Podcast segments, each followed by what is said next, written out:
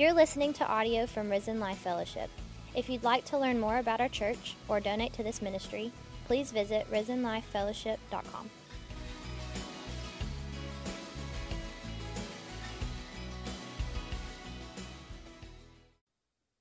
Well, good morning. You guys are getting so much better at that. Even when Heath's not there, I feel like we could we could still hold a good good good morning, right? How are you? Ah, I'm doing good. I'm doing good. It's good to see you this morning. Welcome. If you're new to Risen Life Fellowship, we're we're just thrilled that you've you've come to worship with us this morning. So um, we hope that you feel welcome. Um, last week we we took a little break from our study through John. Took a little break through from our study through John, and uh, Stephen came and, and shared the word and shared of, of some of the mission and, and the, the, some of the vision of our church as we're just trying to be obedient uh, to God's word with what He's entrusted to us here. You know, that's always been mine and Stephen's goal is just to be, we just want to be obedient to the Lord with what He's entrusted uh, to us. And, uh, you know, let me just share how thankful I am for God calling Stephen to labor alongside me um, in trying to shepherd this church. You know, we're, we are really blessed at, at Risen Life to have his leadership. And uh, he's not even looking at me. He can't. He's so embarrassed right now. But uh, I can't look at him either. It's just too much. But, no, but really, you guys, you'll never, you'll never know, you know, much of what Stephen does behind the scenes every, each and every week. I mean, um, to try to lead us faithfully. You know, you see me a lot more in this role, but but it's it's such a blessing to sometimes see Stephen up here in this role and and leading us in in the Word uh, systematically. So, uh, thank you, Stephen, for for for preaching last week, and um, and this morning we are going to be back in John, and we're going to be in chapter nine. If you want to be turning there, love to hear those pages turn. Right.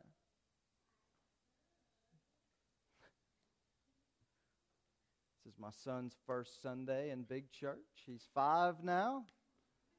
And so you'll hear from him today, I'm sure.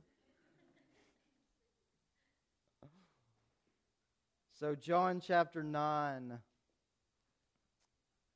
And all of chapter 9, and, and really bleeding over into chapter 10, uh, focuses on Jesus healing a man who was born blind and, um, and the interaction and the teaching really that follows that, that healing. And uh, this healing of, of, of this blind man is the sixth of seven specific signs that John details for us in his gospel prior to Christ's crucifixion. Of course, the resurrection is in itself a, a, miracle, right? And there's one more miracle that he does after the resurrection as well um, in, in, John's gospel. But before the crucifixion, this is number six of seven of, of, of the uh, works that Jesus does. Although John does give us a caveat at the end of the book, right? He, um, in the final chapter of, of John, he, he tells us that if. Uh, if all the works that Jesus did were written books, written in books, the world could not even contain it. Right? So the, the works that Jesus did were just so numerous that if, if they were written down, uh, the world couldn't even contain the amount of books, um, which is unbelievable, really. It's hard to imagine the miracles that were going on through Christ's ministry. Um, John makes that statement, but also Matthew and, and Luke both make statements that indicate that, that Jesus essentially almost eradicated disease in Israel during his ministry.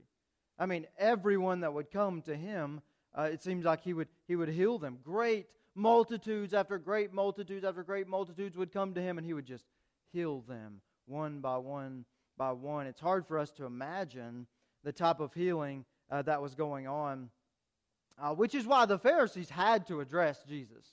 Right? They had to do something with Jesus. And that's kind of what Jesus does with us, too, right? You, you've got to do something with him. You, you can't just ignore Jesus. You have to do something with Jesus. You can call him crazy if you want, but you can't say he didn't exist.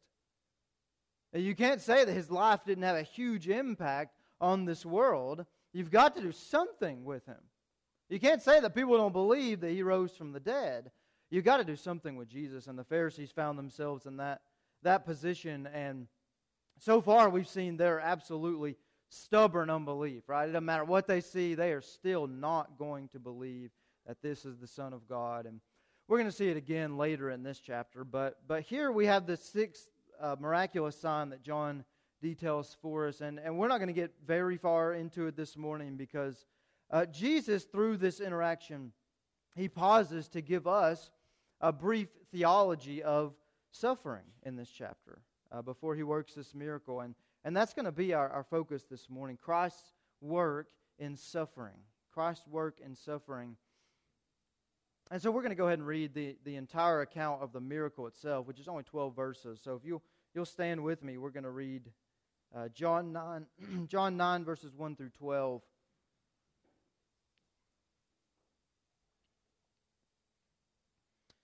It says, Now as Jesus passed by, he saw a man who was blind from birth. And his disciples asked him, saying, Rabbi, who sinned, this man or his parents, that he was born blind? Jesus answered, Neither this man nor his parents sinned, but that the works of God should be revealed in him. We must work the works of God, works of him who sent me while it is the day. The night is coming when no one can work. As long as I am in the world, I am the light of the world. When he had seen when he had said these things, he spat on the ground and made clay with the saliva. And he anointed the eyes of the blind man with the clay. And he said to him, Go wash in the pool of Siloam, which is translated sent. So he went and washed and came back seeing. Therefore, the neighbors and those who previously had seen uh, that he was blind said, Is not this he who sat and begged? Some said, This is he. Others said, He is like him. He said, I am he. Therefore they said to him, How were your eyes open? He answered and said, A man called Jesus made clay and anointed my eyes and said to me, Go to the pool of Siloam and wash. So I went and washed, and I received sight. Then they said to him, Where is he? He said, I do not know. Let's pray. Father, we thank you for uh, we thank you for your word. I thank you for this church body, Lord, this church family, um, and, and the fact that, w- that we get to worship together, Lord, here freely. And uh, we just give you praise and honor for that, God. And as we open your word, will you just teach us, Father? Will you uh, move me out of the way in my inadequacies, Lord? Will you just remove all distractions? Remove me from this, Lord, my, my own self, Lord, and just speak through me, Father.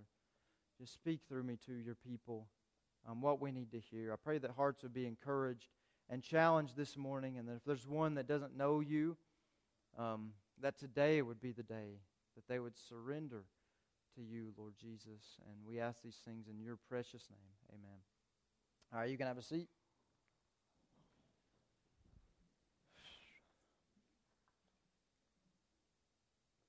All right, so obviously, uh, this is another absolutely supernatural, unbelievable miracle performed by Jesus. Uh, the, you know, the Bible just says these miracles like so nonchalantly. But that, did you see what happened here? A man who was born blind, he's blind from birth, he's an adult now, seemingly, and he receives sight. For the first time, he can see. It's an amazing, amazing miracle. And it's a miracle that really was unprecedented. Uh, that is, this was not a miracle that, um, a miracle like this was not in the Old Testament. You won't find this in the Old Testament.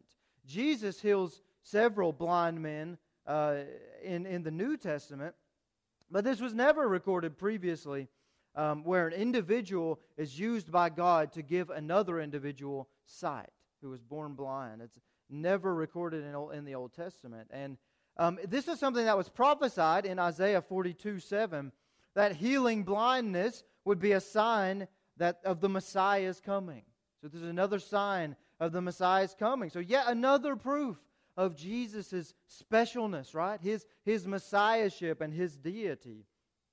And, you know, this miracle is, is, a, is also a wonderful picture of what salvation looks like. As that, that song, Amazing Grace, uh, says, right? I, I once was blind, but now I, what? Now I see. Yeah. I once was blind, but now I see. That is how it is when we come to Christ spiritually, right? And, and we'll talk more about that probably throughout this, this chapter. But Jesus also uses it as an opportunity to teach his disciples and us about suffering.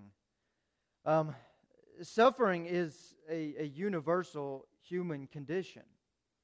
Right? We all have uh, things that we suffer with. Not all of us deal with the suffering of, of, of being blind from birth, um, but all of us will experience some, some type of, of suffering in our lives. Uh, in fact, Jesus promises suffering to us in the Bible. John 16 33, he says, These things I've spoken to you, that in me you may have peace. What a beautiful promise.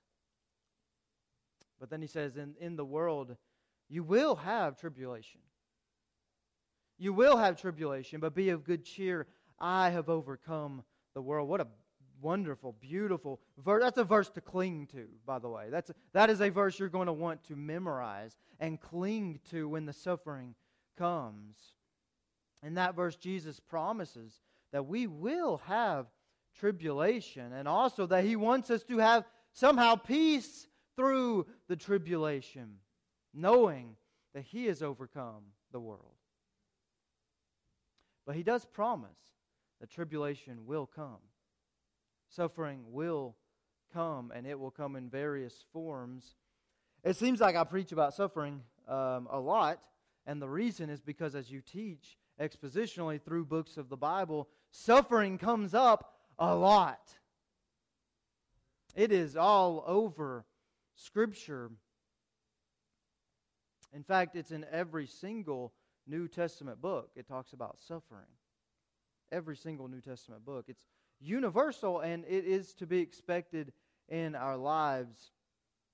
I don't know how the prosperity, the health, and wealth teachers um, can even avoid the reality of suffering in Scripture. I, I don't know how they do it. I don't know how they just ignore the suffering. It's all over the place. And I think it's all over the place because, number one, um, in the first century, especially for Christians, suffering was, was so extremely prevalent. Um, we, we've talked about at length how many of the early followers of Christ uh, who laid the foundation of the church upon the gospel of Christ, they, they were not only uh, persecuted, but, but murdered for Christ. By being a Christian, on top of, of all the normal heartaches and headaches of life, also invited persecution into the equation, especially early on in the church. I mean, invited persecution into your life. But you know, I, I also think it's written um, in so many places because we, as believers, we need constant reminders of God's goodness through suffering. We just sang about the goodness of God. Well, is that true in suffering? Yes or no? Is that true when life is falling apart? Is He still good? We need constant reminders that He is good even in the midst of your heartache, your suffering. And so look, let's look at Christ's work in suffering. And, and first of all, I, I want you to notice Christ's compassion to the sufferer. Christ's compassion on the sufferer. Remember that as we wrapped up chapter 8, uh, Jesus has just finished a tremendously volatile interaction with the Pharisees at the temple. Um, so volatile, in fact, that at the end of chapter 8, you can read that last verse of chapter 8, and they've, they've picked up stones to throw at him.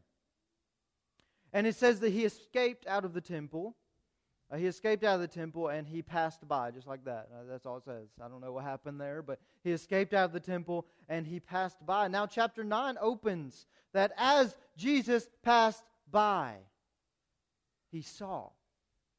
As Jesus passed by. So, from how it reads, Uh, I don't see any gap here in time. Now, there may have been a gap there in time, but I don't see it. It's not the way it reads to me. Jesus is escaping death. Okay, he's just had to run from for his life. Um, I don't know about you, but I think I'd be in a hurry. Right? There's people trying to throw rocks at me to kill me. I think I would be in a hurry. I don't believe I would be stopping until I reach the next house in a, in, or the, ne- the next town in a locked house, where I, but maybe behind like two or three locks, right? I know the Pharisees can't get me here. There might be other important things going on, but the only thing I'd be concerned with is, you know, not getting hit with that rock, not getting stoned to death. And yet Jesus sees this sufferer and he stops to interact with this sufferer. Now, I'm so unlike that. I am so unlike that. I must confess to you this morning. In fact, I'm usually so busy or I have so much on my mind that I can barely notice anyone or anything going on around me. In the store, for instance, I you know I get so caught up. I'm just like, can I just get in here and get out? Right, men? Is that not what we can? We, do we just not just want to? Let me. I got my list. Let me just go through the list and get out of here. Get back to work or whatever you know, whatever I'm doing. Um, I'm usually so caught up with that I don't think I would notice if the store was on fire.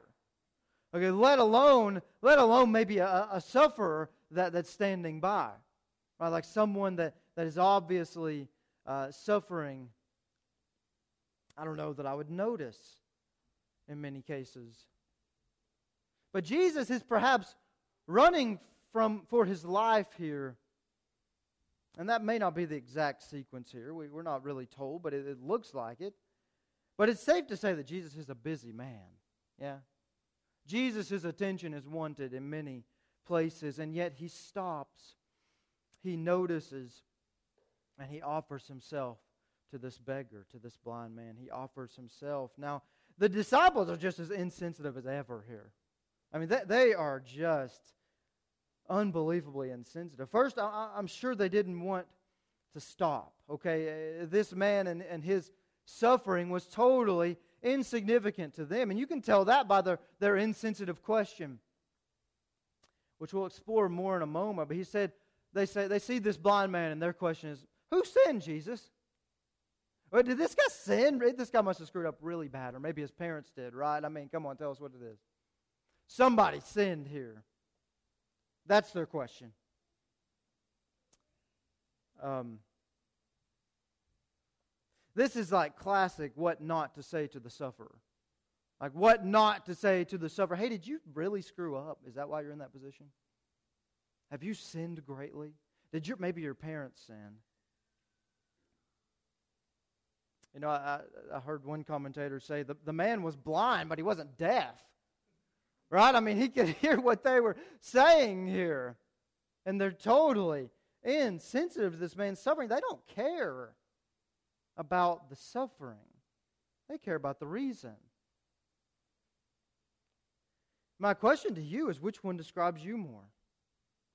The disciples, uninterested in the sufferer, too busy to notice the sufferer, insensitive about the cause of the suffering, or Jesus who stops, stops what he's doing. He notices the sufferer. He spends time with the sufferer. He engages with the sufferer. Nothing else is more important to Jesus in that moment than the sufferer. And he's running for his life. True compassion. You know, we as believers, we need to make a habit of recognizing suffering going on around us. I just confess to you, I, I don't enough. We need to make a habit of recognizing the suffering going on around us and approaching suffering with compassion. Many times we see a sufferer and we just kind of turn the other way. One, because I, I don't know what to say. What do I say to the sufferer? Right? We, we just don't know exactly what to say and we're awkward and we know it's going to be a, a weird interaction. Like, what do I say in that moment, Jesus? And we often say things wrong, don't we? We often say the wrong things to the sufferer. Hopefully, you're not as insensitive as the disciples here. You know, uh, why'd you sin? Like, that's why you broke your leg, you doofus. Hopefully, that's not you. Um, but sometimes we do say the wrong thing. Words are hard to find when someone's suffering, right? And thank goodness a lot of sufferers out there will show grace for that. Will show grace and they'll appreciate the gesture, even though maybe you don't have the exact words. Guys, it's not about having the exact words. Okay, it's about showing compassion for those around us who are hurting and they're suffering. Well, some people are really gifted in this. Some of you may have that gift of just mercy, you know, and you are great at showing mercy in a time of suffering. But you know what? Every one of us are called to this ministry, not just those that are good at it. Every one of us are called to show mercy, to show compassion, to show grace on the sufferer, to bear one another's burdens to care about suffering.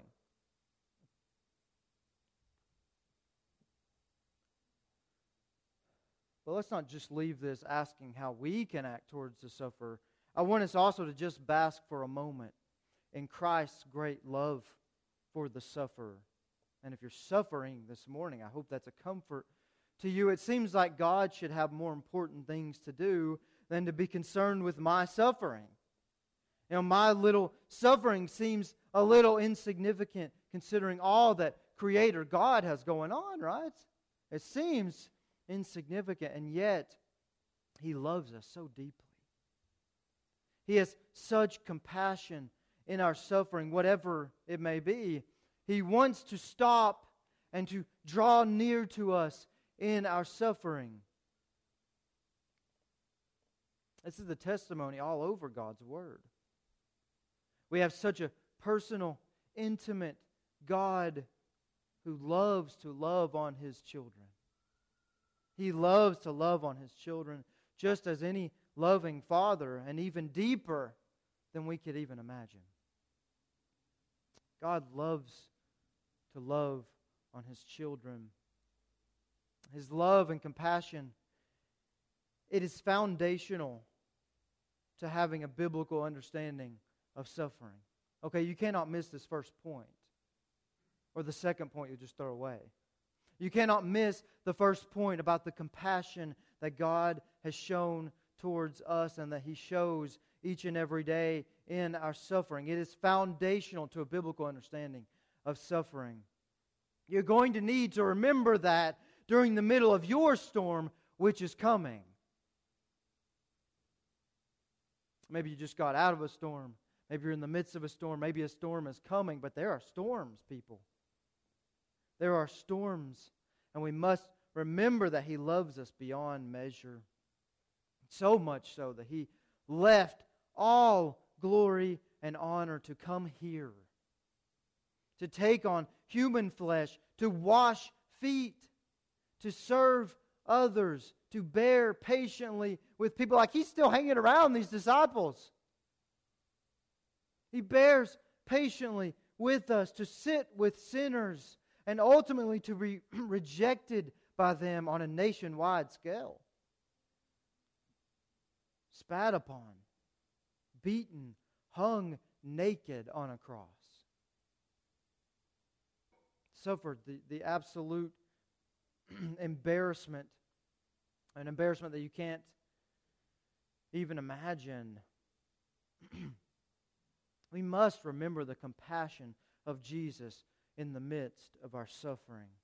He loves us more than we can imagine. He is our advocate, He's our intercessor to the Father, He is our comforter through His promises. He's gone to prepare a place for us where we can be with Him someday, where pain cannot touch us any longer, where tragedy cannot touch you any longer, or suffering cannot touch you any longer. He has gone to prepare that place for us.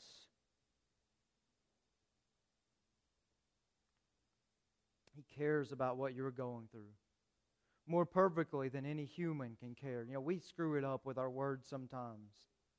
Even if we, we care, but we just don't say the right thing sometimes. Boy, Jesus knows the exact right thing to say. He's so present in our suffering. And He offers for us to draw near to Him. He offers for us to press into Him during our suffering.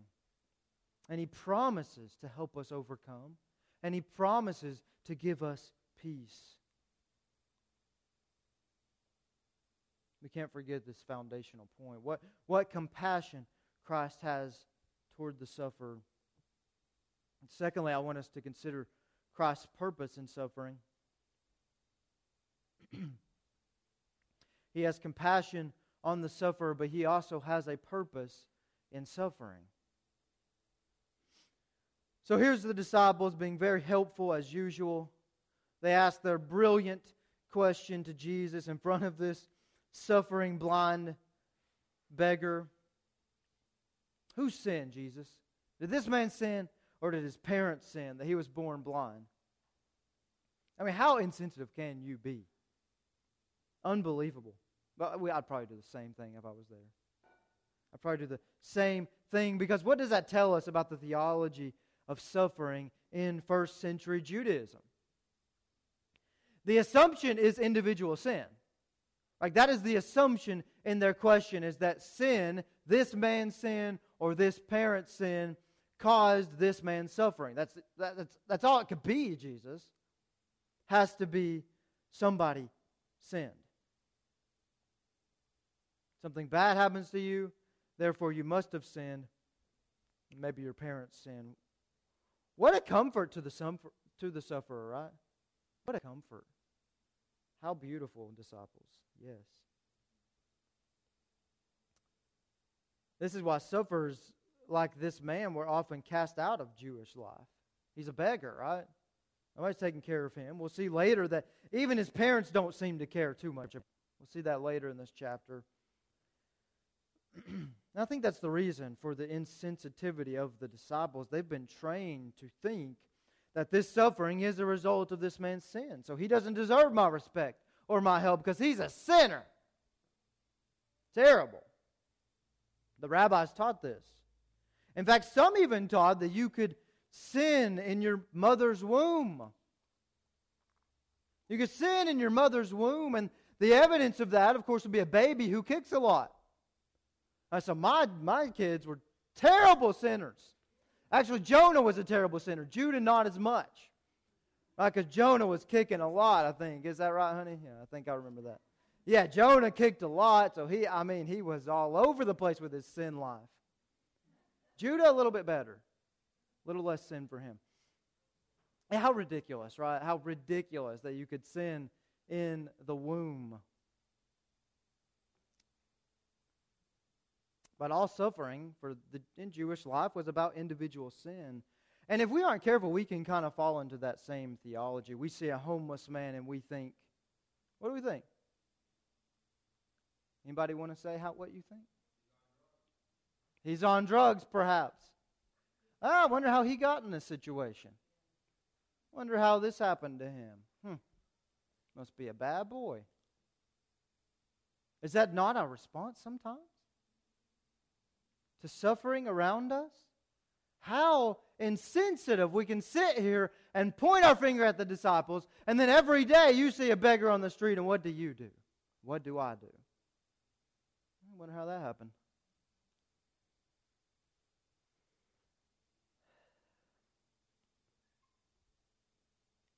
We need to recognize not just the disciples' insensitivity, but our own. Our own insensitivity now, is it true? Is the sin thing, is it true? Is it good theology that sin causes suffering? Well, the Bible would proclaim that all suffering, all disease, all death is a result of, guess what? Sin in general. It is a result of sin in general. We live in a fallen world since Adam and Eve's sin in the garden. There was a curse with that sin.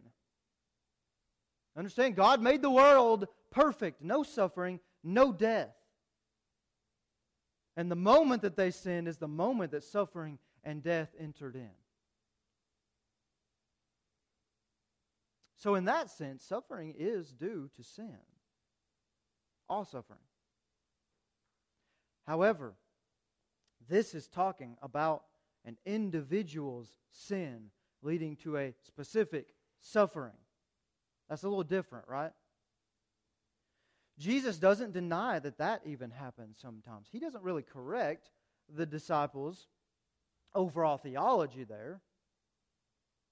That sometimes uh, suffering is a result of an individual's sin. Sometimes that does happen. Sometimes our suffering is a direct result of our sin, a direct result of our individual rebellion towards God in a particular situation. One example of this is 1 Corinthians chapter 11, where Paul warns the believers not to partake of the Lord's Supper unworthily, not to partake with sin in your heart. And that's why when we do the Lord's Supper, we always give that warning.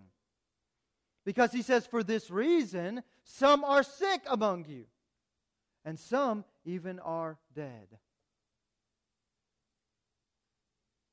An indication that for some people in that church, at least, their partaking unworthily resulted in their sickness.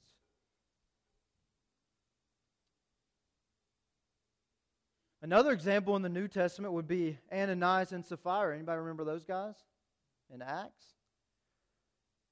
Didn't end well for them. They lie about withholding some of their money that was for the church, and God killed them. Pretty extreme suffering. First act of church discipline in the New Testament was that. How about that? That should show us how seriously God takes purity within his church. All right, that's why it says, confess your sin one to another. You're not going to be sinless, guys. But boy, that's why the church is here to hold each other accountable to the Word of God. And God is not pleased when we don't do that. They sinned, and as a direct result, they suffered. And then there's other times that, like a loving father, God brings suffering into our lives to correct a sinful behavior. Just as any good earthly father disciplines his child. If you don't discipline your child, you are a terrible father. If little Johnny gets everything he wants, you are not a good dad. You might have a happy child for now, but there's trouble coming. You're going to bring a lot, bring a, a lot of suffering upon yourself. Any good, loving father disciplines his child. God disciplines his children at times. So some suffering is due to individual sin. There's no way around that. But it's not as simple as that. And we could never, ever, ever look at a sufferer and draw the conclusion that he must have sinned to cause this. That should never, ever be the conclusion you draw. It may very well be true. But that's not our role. Guys, that's not our role to point fingers. And God doesn't allow for it here. Jesus says here in John 9 that this man's sin or his parents' sin has nothing to do with him being born blind. He says it. In this case, nothing to do with it.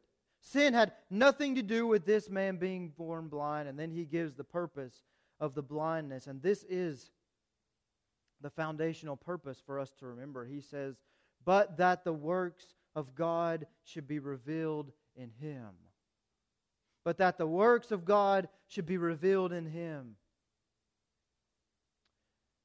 You know, God does not often reveal the, the causes of, of suffering. Like, why did this happen? Uh, we often, for some reason, we want so badly, don't we, don't we want to know so badly the exact cause? Like, why, God, did this happen? Why did this happen? Why are you doing this to me, God? Why are you allowing this, God? We think if we if we could just know that specific reason, that specific cause, if we, if we could know that, then somehow it would make the suffering all better. But would it? Is that even rational? Is it even rational for us to say, Why, God, are you doing this? Not really rational to think that that would help anything. If I knew the exact cause of this. And God doesn't usually reveal the exact cause of the suffering, but instead, He promises that there is some purpose in the suffering that will bring Him glory. This man was born blind so that the works of God would be made manifest through his life. In other words, this man was born blind so that God could get glory. And we'll see in this story how God gets his glory through this man. And it's a wonderful, happy story. But that is the purpose given by Jesus for his suffering. Now, that explanation only works for you if the number one priority in your life is to worship God above everything else. That's the only way that can be a satisfactory answer. Right? It will be an insufficient answer for suffering if you have no desire to see God glorified. Who cares if God is glorified if I am suffering? If that's your attitude, I, I submit to you this explanation that Jesus gave, gives, it leaves you a little empty. It's insufficient. It will be insufficient if you have a very me centered worldview. And God is here to please me. And everything in life should be to please me. As opposed to to truly a God centered worldview.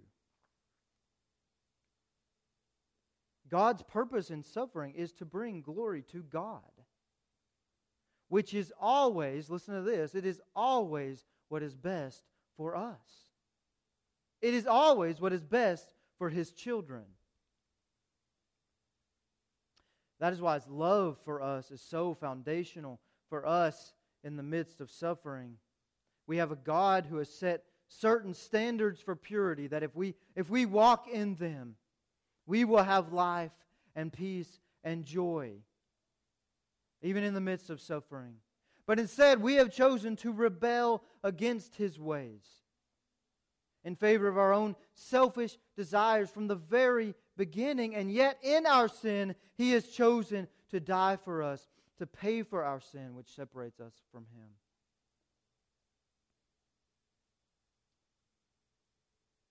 And then when we believe and repent, put our trust in Him, He makes His dwelling within us to help us walk in His ways of life and to fellowship with us in the midst of suffering. 1 John 3 1, it says, What love the Father has lavished upon us that we should be called the children of God.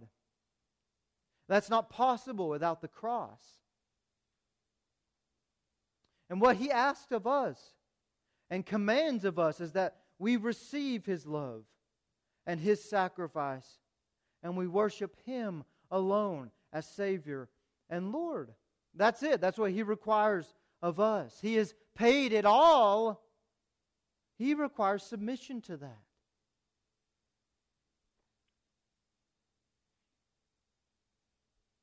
How could this God who has done this for us not deserve all glory and honor and praise. How could he not? How could you not want that this morning?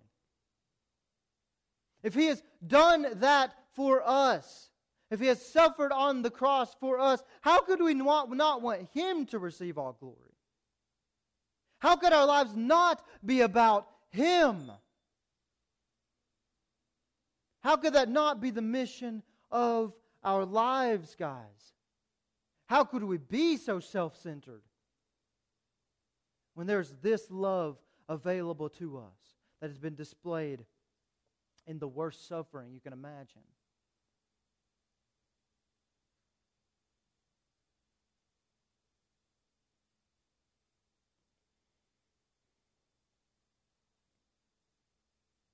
And so when Jesus says that suffering is so that the works of God should be revealed in him, we ought to think of what a privilege it is that God might choose my suffering to bring him glory. That's tough, though, right? I mean, you have to have that worldview we just talked about. He has to be above all for you, which is what the Bible screams to us, right? You will not find life and peace and joy anywhere else unless He is first. And if He is first, suffering makes sense. Not only does suffering make sense, but suffering is a privilege for us.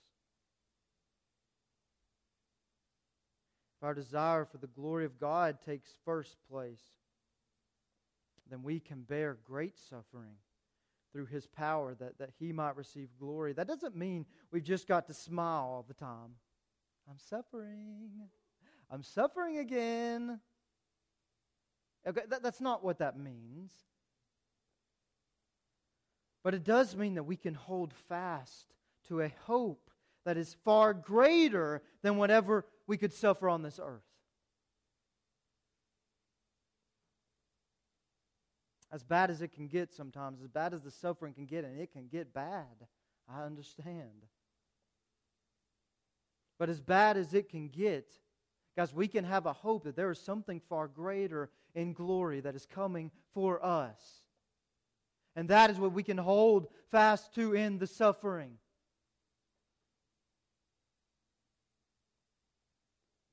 And we also know that as Romans 8 28 and 29 says, that all things work together for good for we who love God and who are the called to according to his purpose. And the next verse is the key about what the good he is working in us actually is because you cannot leave it there. Because then you decide to, to decide what good is. You make your own definition of what good is, and good is just like happiness, right? Well, the Bible says that all things are supposed to work for my good, so why am I not happy? Well, that's not what it says. It doesn't say you're always going to be happy. Here's what the next verse says Whom he foreknew, he predestined to be conformed to the image of his Son. There it is. That is the good. And we've said this before. I say this every time I teach on suffering because I think it's so foundational for us. That is the good that He is working in you and in me, that we might be conformed to His image. Because that is where we find true life. And that is where He will receive the most glory out of us.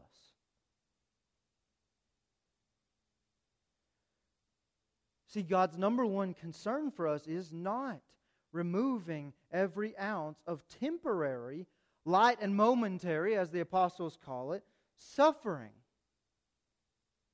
That's just not his number one goal. If that's what you think his number one goal is, then your Christianity is very me centered. That's not his goal, guys. If you make that your goal, I don't have hope for you in suffering.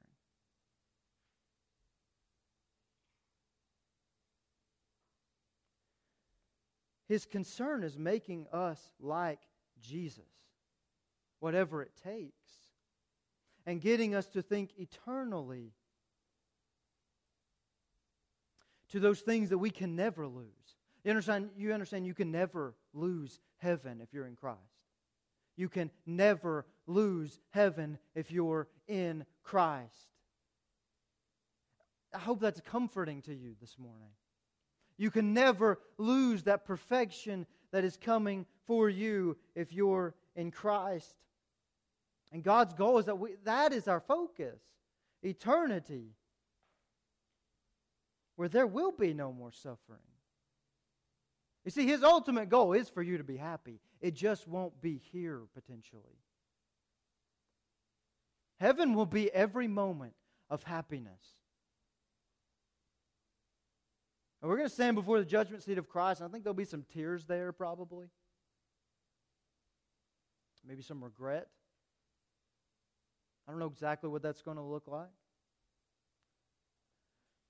But heaven is paradise.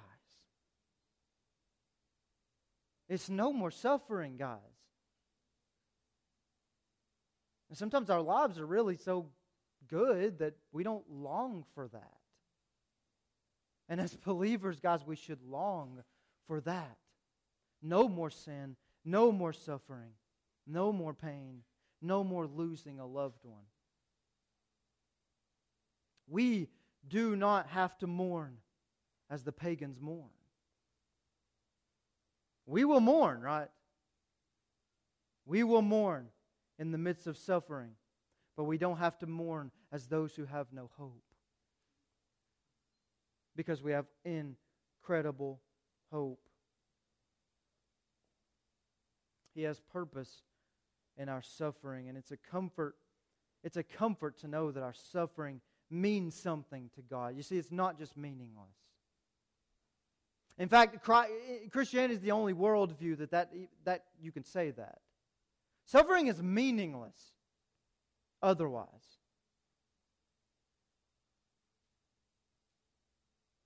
But it has meaning in Christ. It's not needless, it's not without purpose. It's only in Christ that that's true.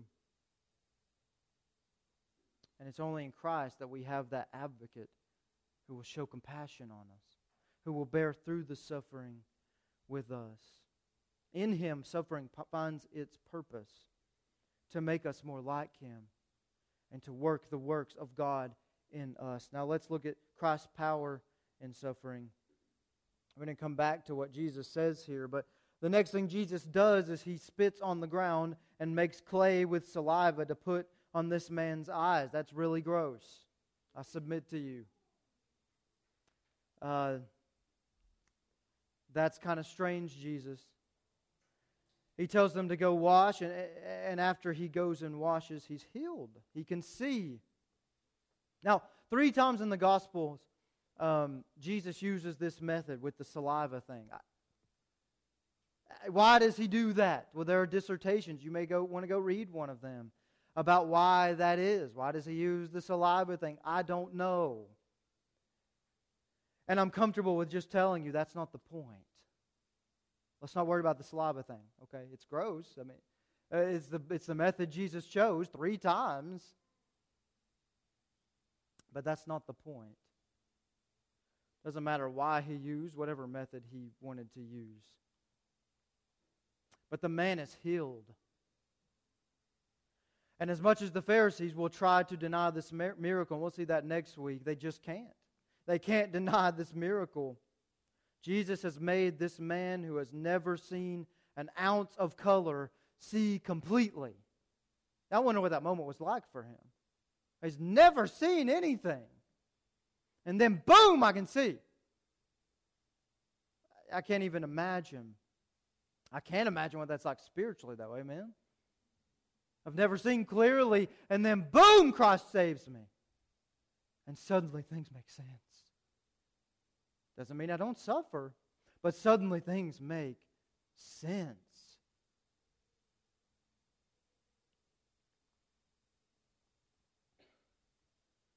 Jesus chooses to heal in this story so that the works of God might be revealed in this man.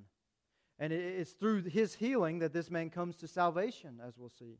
And many others come to salvation. And potentially even some of the Pharisees come to salvation. God is glorified through this man's suffering and Jesus' healing of his suffering. But this is not always the case.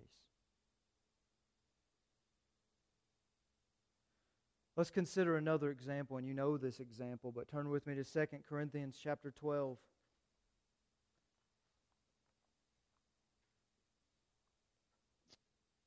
This is Paul writing. And he says this in verse 7 Unless I should be exalted above measure by the abundance of the revelations, a thorn in the flesh was given to me, a messenger of Satan to buffet me, lest I be exalted above measure. I don't know what that is. It's just a thorn in the flesh. I don't. Again, go read some dissertations. You can probably find some good guesses. I don't know what it is. But Paul was given this thorn in the flesh. It says in verse 8, concerning this thing I pleaded with the Lord three times that it might depart from me. And he said to me, My grace is sufficient for you, for my strength is made perfect in weakness. Therefore, most gladly, I will rather boast in my infirmities that the power of Christ may rest upon me. Therefore, I take pleasure in infirmities, in reproaches, in needs, in persecutions, in distresses for Christ's sake. For when I am weak, then I am strong. Paul says he begged God three times, Please, God, take this away from me. And God said no. He did not take it away from Paul. Instead, he told Paul, My grace is sufficient for you. And he gives the same reason that Jesus gave in John 9 For my strength is made perfect in weakness. Paul goes on to say that he'll glory in it that the power of Christ may rest upon him. Does that sound familiar? That the works of God might be revealed in him. Same statement about God displaying his power and his glory, his works, but two drastically different outcomes. In John 9, healing. Boy, that's what we want. Healing. that God used for his glory and for his child. In 2 Corinthians, no healing, no relief of suffering that God used for his glory and for his child. And we see in the New Testament that often it is the maintained suffering through the lives of the apostles and even through their death, remember, their deaths that God uses for His glory, not their healing. There are some times of deliverance in the New Testament, there are some times of wonderful healing. But you guys know the end for the apostles, right? murdered. Murdered for their faith in Christ. Not delivered ultimately. Sometimes our good and His glory is best revealed through healing or relief of suffering. And, and, we should pray for that healing, okay? We should pray for it. Pray for that healing. But other times, our good and his glory is best revealed through continuing to suffer. And we must leave that up to him. Either way, he promises that his power will be made manifest in us if we embrace him. See, the man had to obey what Jesus said, or he would not have been healed he would still be blind. Paul had to receive this grace that Jesus is talking about. Or he would have just become miserable and shook his fist at God. And why, God, are you doing this to me? Because Paul embraced the grace offered through suffering. God has changed the hearts of millions through his suffering. God has expanded his kingdom greatly through Paul's suffering. And because the man obeyed, God has changed the hearts of millions through his healing. God's power and God's goodness is displayed in suffering one way or the other. We don't decide which way. He is sovereign over that. We must trust Him. We must make it our aim to please Him. Otherwise, you won't find hope in suffering. There is no hope in suffering apart from Christ and apart from a Christ centered mindset. Had Paul not trusted the Lord through his suffering, I'm not sure God would have used him to write all the things that he did. Things like the book of Philippians, which he writes from prison, right? Where he says, I'm crucified with Christ. He says, to live is Christ, but to die is gain. He says, I've learned to be content in whatever circumstance. He writes that his chief source of joy and his goal was to know Christ and to know the power of his resurrection and to know what's the next part? The fellowship of his suffering. That was Paul's chief goal. I want to know him more. I want to know Jesus more. Even his suffering. Where do you get that kind of strength?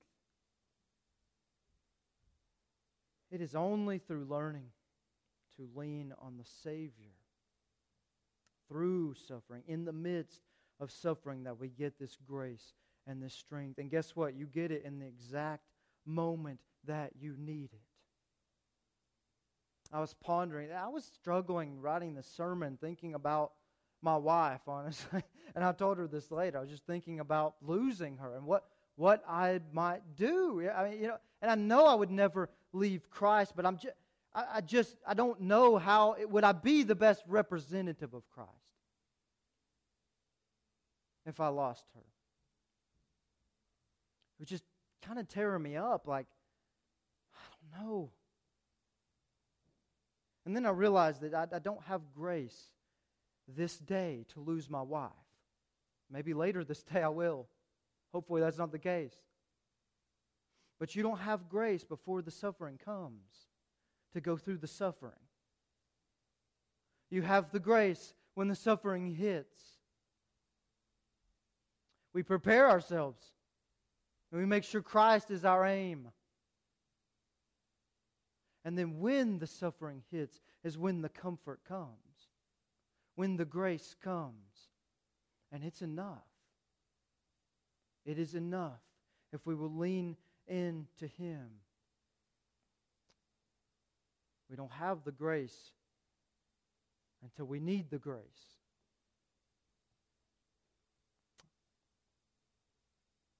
And at that very moment, we find that He's so gracious to us.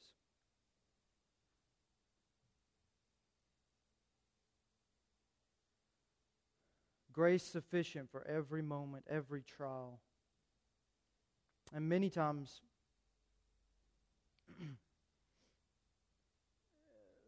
many times, the strength he gives to a person through continued suffering is the greatest display of his power.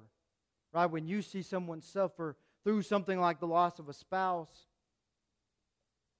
and you see them do it well, you see them lean on God's grace you think, wow, there's something in her. Wow, there is something life changing in her. How does she carry on? How is she thankful? and joyful in these moments. Let us not forsake what God can do, even if He doesn't deliver from the, from the suffering.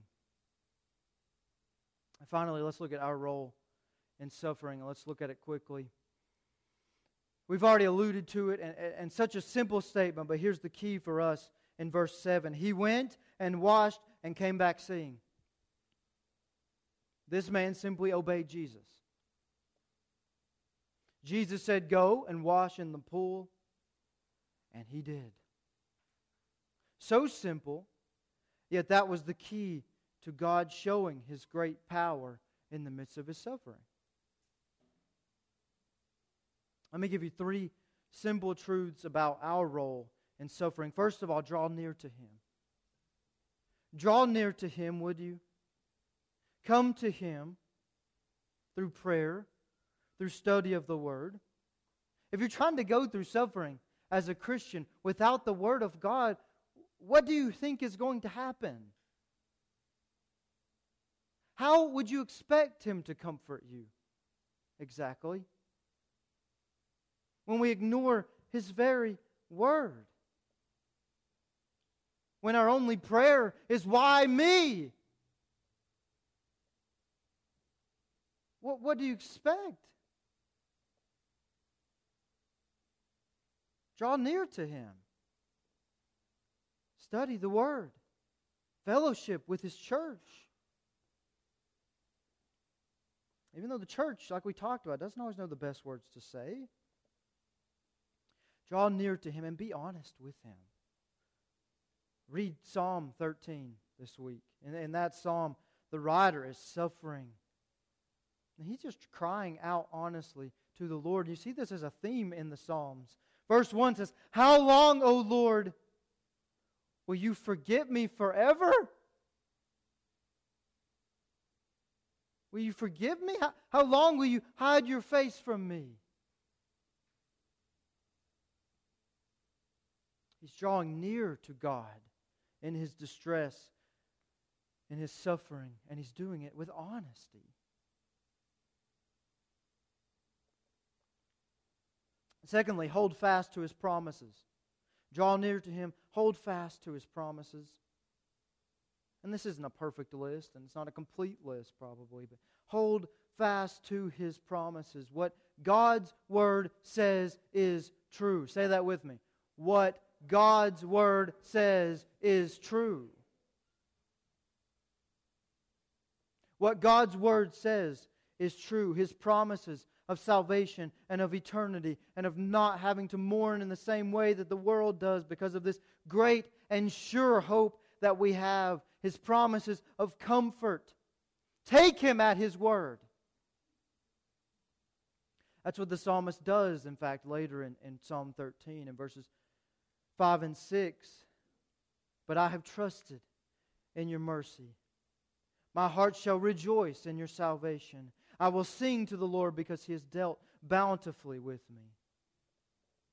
Remember his compassion that we talked about. Remember his nearness that we talked about. Remember his promises. And don't be deceived into thinking that anything can separate you from these promises. Nothing can separate you from the love of Christ if you're in Christ.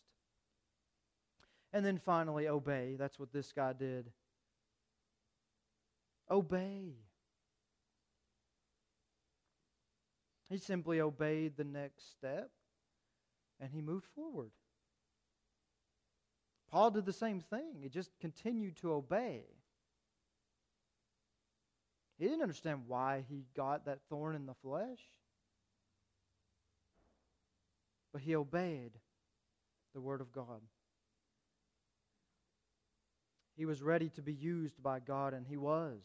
Both of these men were. Jesus is the light of the world who illuminates that next step in our suffering.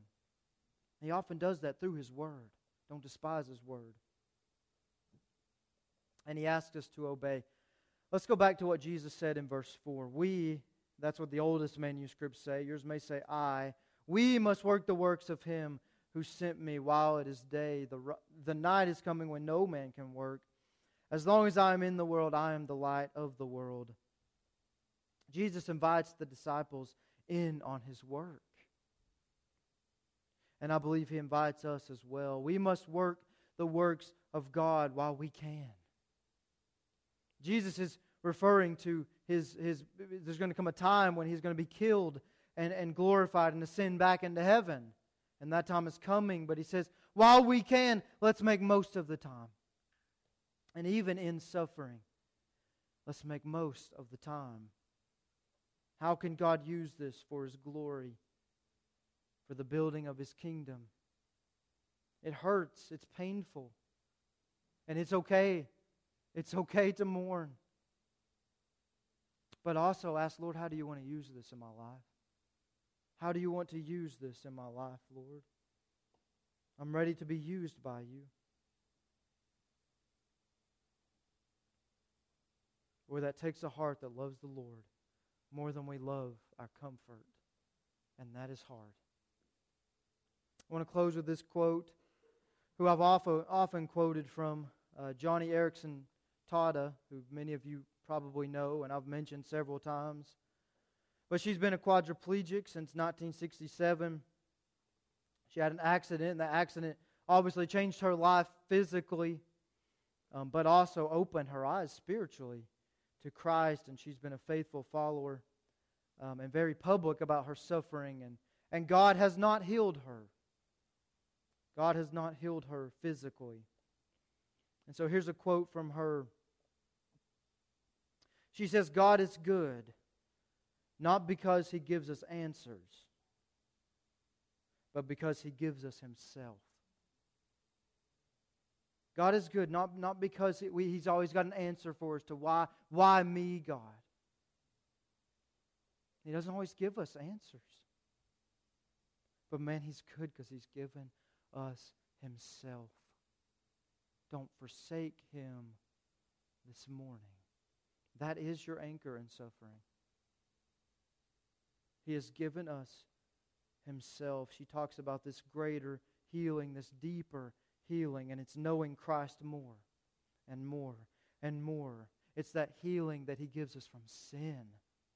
That is the ultimate healing in our lives. We don't always have to have a perfect answer as to why we're experiencing suffering. We don't always have that answer. But we do have a loving Savior who has power over all of it and who is near to us. He's in the midst of our suffering, and He's given Himself for us. He wants us to know Him more and more. How could we ask for more than that? God wants to know you this morning. I'm going to ask Drew if he'll come um, as we close. If you're here this morning and you need to know Him, personally. You need a relationship with Him. You need to come to Him for salvation. I want to invite you to come. It's simple, but it's not easy. He asks that we believe He is who He says He is in His Word. And He says to repent of our sins and to surrender our lives to His ways. That is the only place you will find life and the only place you will find strength through suffering. He doesn't promise that He's going to just take us around the suffering, that He's going to take the, pro- the suffering away.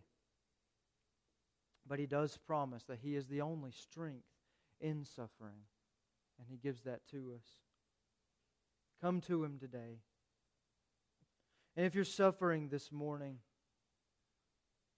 there's so much more that God's Word says about suffering, uh, like a lot.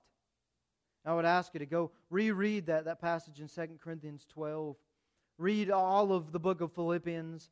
Uh, read 1 Peter 1. Read James 1. Um, read the book of, jo- of Job.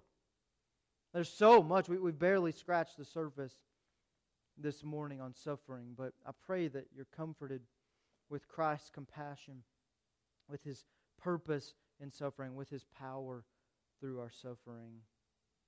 I know that, that, that suffering doesn't feel like any sort of privilege when you're in the midst of it.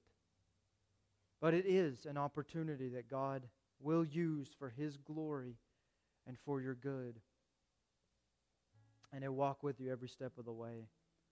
I hope that His Word has been a comfort to you this morning. Let's, let's bow our heads as we close. And I want to give you a few moments to do um, what you need to do with Jesus. Maybe you just need to cry out with, to Him honestly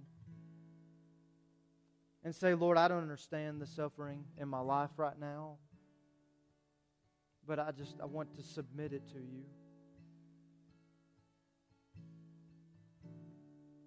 I want to be obedient in it and through it. I want you to use me through it. Will you use me through it?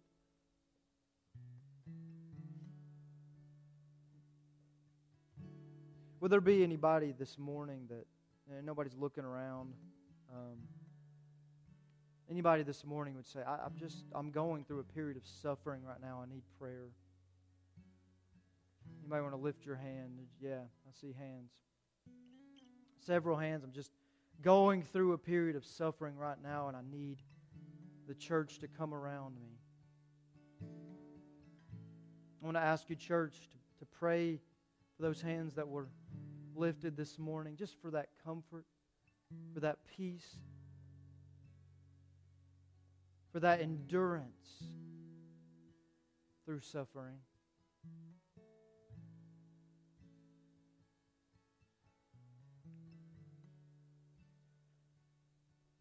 Let's lift our brothers and sisters up this morning.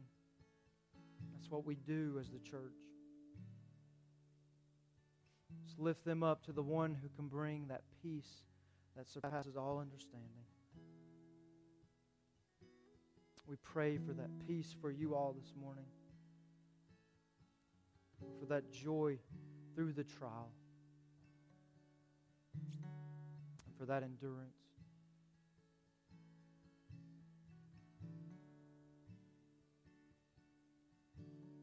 Maybe you're not suffering this morning, and uh, maybe this one is one you just need to keep in the bank here because it's coming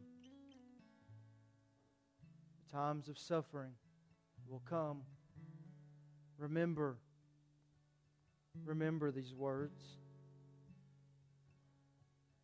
Remember these words when it comes. Let's cling to Jesus.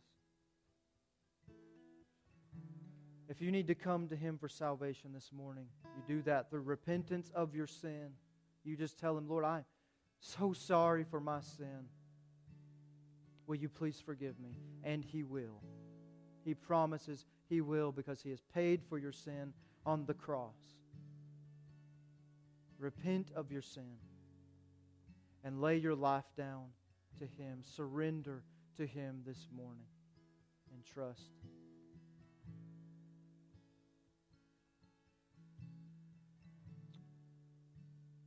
There's no magic in any words. Just repent and trust. Would there be anybody this morning who would say, I, I need to do that? You'd be willing to lift your hand and say, I need to give my life to Christ today for the first time.